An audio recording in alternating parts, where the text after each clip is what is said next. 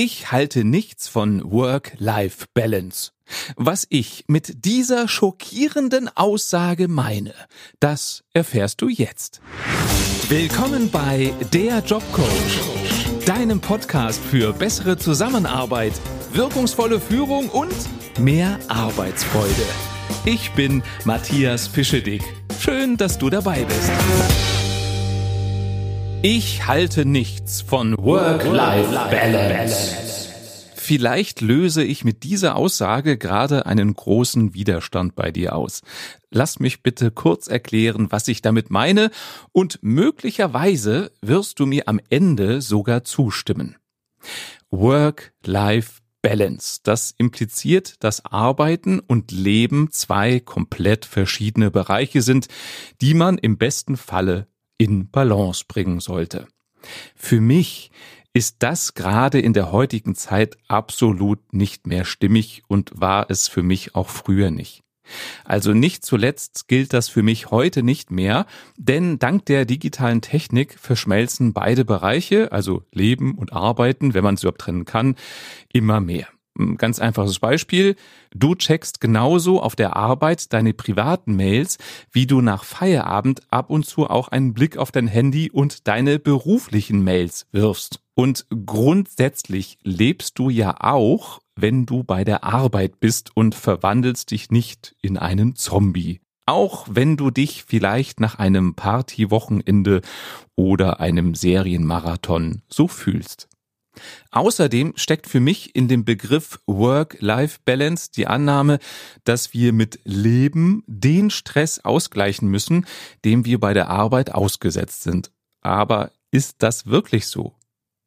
Ist es nicht auch so, dass die Arbeit manchmal eine wohltuende Abwechslung zu unserem Privatleben sein kann? Freust du dich nicht auch manchmal arbeiten zu dürfen, zur Arbeit gehen zu dürfen, wenn du nicht aktuell im Homeoffice arbeiten musst?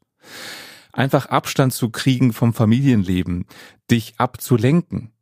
Und vielleicht kriegst du ja auch nur bei der Arbeit die Anerkennung, die du so brauchst und hast vielleicht auch da mehr Freiheiten oder mehr Struktur als in deinem privaten Umfeld. Das heißt, dass beides, beide Lebensbereiche sich gegenseitig bedingen. Nicht das Leben gibt dir Energie für die Arbeit, sondern es kann auch andersrum sein. Und für mich hat das grundsätzlich was mit unserem Mindset zu tun.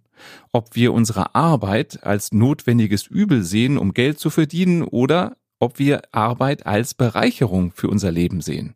Es gibt einige Studien dazu, die gezeigt haben, unsere innere Haltung entscheidet darüber, ob unser Job uns Energie gibt oder nimmt. Es hat also nichts damit zu tun, was genau du tust, sondern mit welchem Mindset, mit welcher inneren Haltung. Und für mich ist es deshalb viel stimmiger, wenn du dein Leben als Ganzes betrachtest und das nicht in einzelne Bereiche aufteilst und schon gar nicht nur in die beiden Bereiche Leben und Arbeiten. Und wie gesagt, auch wenn du arbeitest, lebst du ja, also kann man es gar nicht trennen. Achte darauf, was dir Energie gibt und was dir Energie raubt und nutze diese Erkenntnis, damit am Ende des Tages deine Energiebilanz stimmt. Das ist es im Grunde. Es geht für mich auch übrigens nie um Zeitmanagement bei der Arbeit oder privat, sondern immer um Energiemanagement. Was fange ich jetzt am besten mit meiner Energie an? Wie kann ich sie am produktivsten investieren? Und was gibt mir die meiste Energie? Was raubt mir die meiste Energie? Wie findest du jetzt raus, was dir Energie gibt? Relativ simpel. Notier dir eine Zeit lang abends, was dir am jeweiligen Tag besonders viel Spaß gemacht hat und, auch wenn es dir vielleicht schwer fällt, worauf du an diesem Tag stolz warst oder bist. Kann was Kleines sein. Du hast eine Lösung für irgendwas gefunden.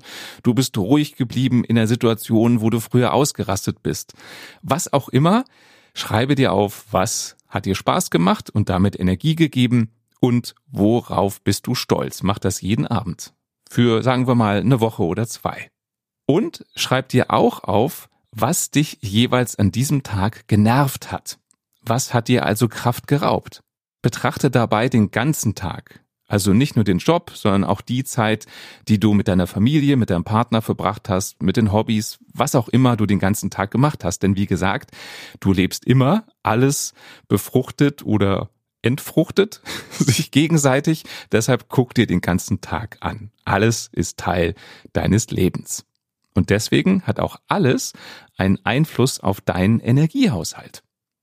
Notier dir dabei nicht nur, welche Tätigkeiten die Energie gegeben oder geraubt haben, sondern auch, welche Menschen für dich Energiespender und welche Energieräuber sind. Denn auch das sind wichtige Faktoren.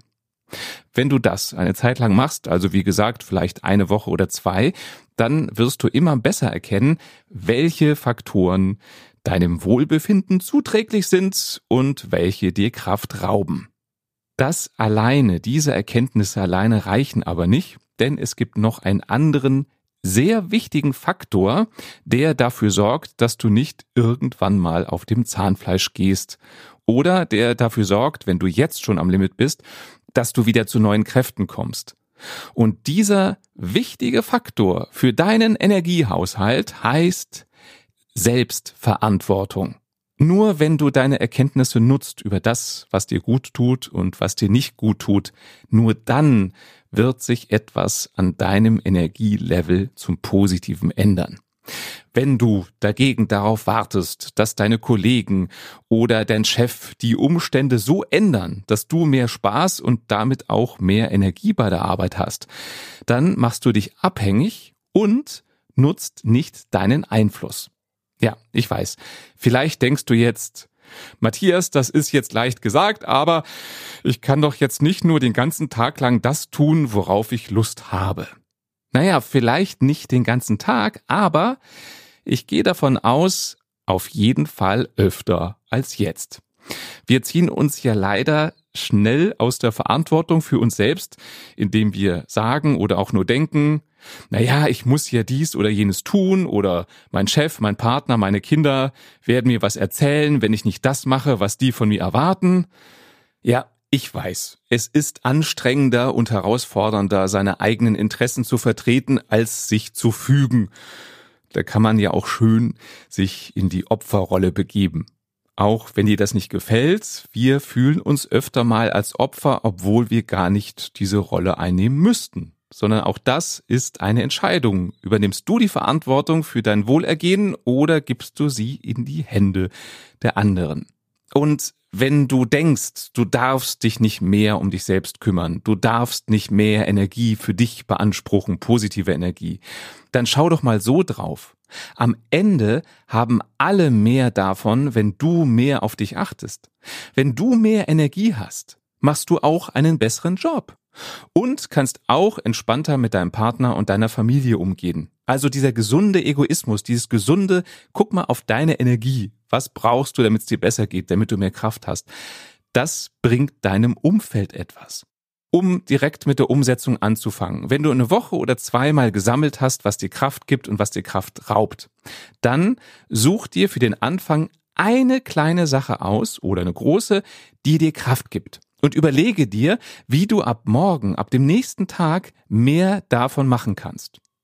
Was kannst du steigern, damit du auch dein Energielevel steigerst? Und entscheide dich nach der Analyse für eine Sache, die dir bisher Energie genommen hat und finde einen Weg, wie du ab dem nächsten Tag ein bisschen weniger davon machen kannst, damit sie dir weniger Kraft raubt. Vielleicht triffst du dich seltener mit Menschen, die Energievampire sind. Kann man ja elegant sich vielleicht auch vordrücken.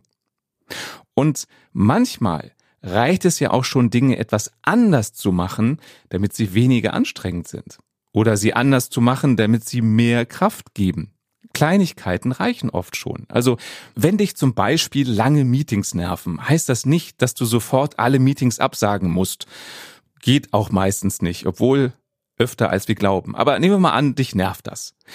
Dann schlag doch deinen Kollegen vor, ein Zeitlimit einzuführen. Also ein Limit, wie lange darf ein Meeting dauern und es wird wirklich eingehalten. Also nach der vereinbarten Zeit ist das Meeting vorbei. Auf Dauer wird dann jeder lernen, sich kurz zu fassen, weil es eben nicht noch die extra Verlängerung gibt. Aus meiner Erfahrung wirst du, wenn du Dinge ansprichst, die dich anstrengen, die dich nerven, bei vielen Kollegen offene Türen einrennen. Du wirst denen aus der Seele sprechen, weil die das Gleiche nervt. Auch die trauen sich aber nicht oder haben sich bisher nicht getraut, das Thema offen anzusprechen. Deswegen sei du doch die oder der Erste, der es macht. Oder wenn du keine Lust hast, immer für die Familie zu kochen Überlege doch mit allen zusammen, ob ihr euch nicht abwechseln könnt mit dem Kochen oder ob es öfter mal anstelle eines Drei-Gänge-Menüs mal einen schnellen Salat gibt oder Brote, die sich jeder selber schmieren kann. Erkenne, was dir Kraft gibt und nutze deinen Einfluss. Das ist das Geheimnis in meinen Augen für dein ganzes Leben, denn es geht nicht um eine Work-Life-Balance, sondern darum, wie du in allen Lebensbereichen zusammen mit deiner Energie haushaltest. Das war der Jobcoach.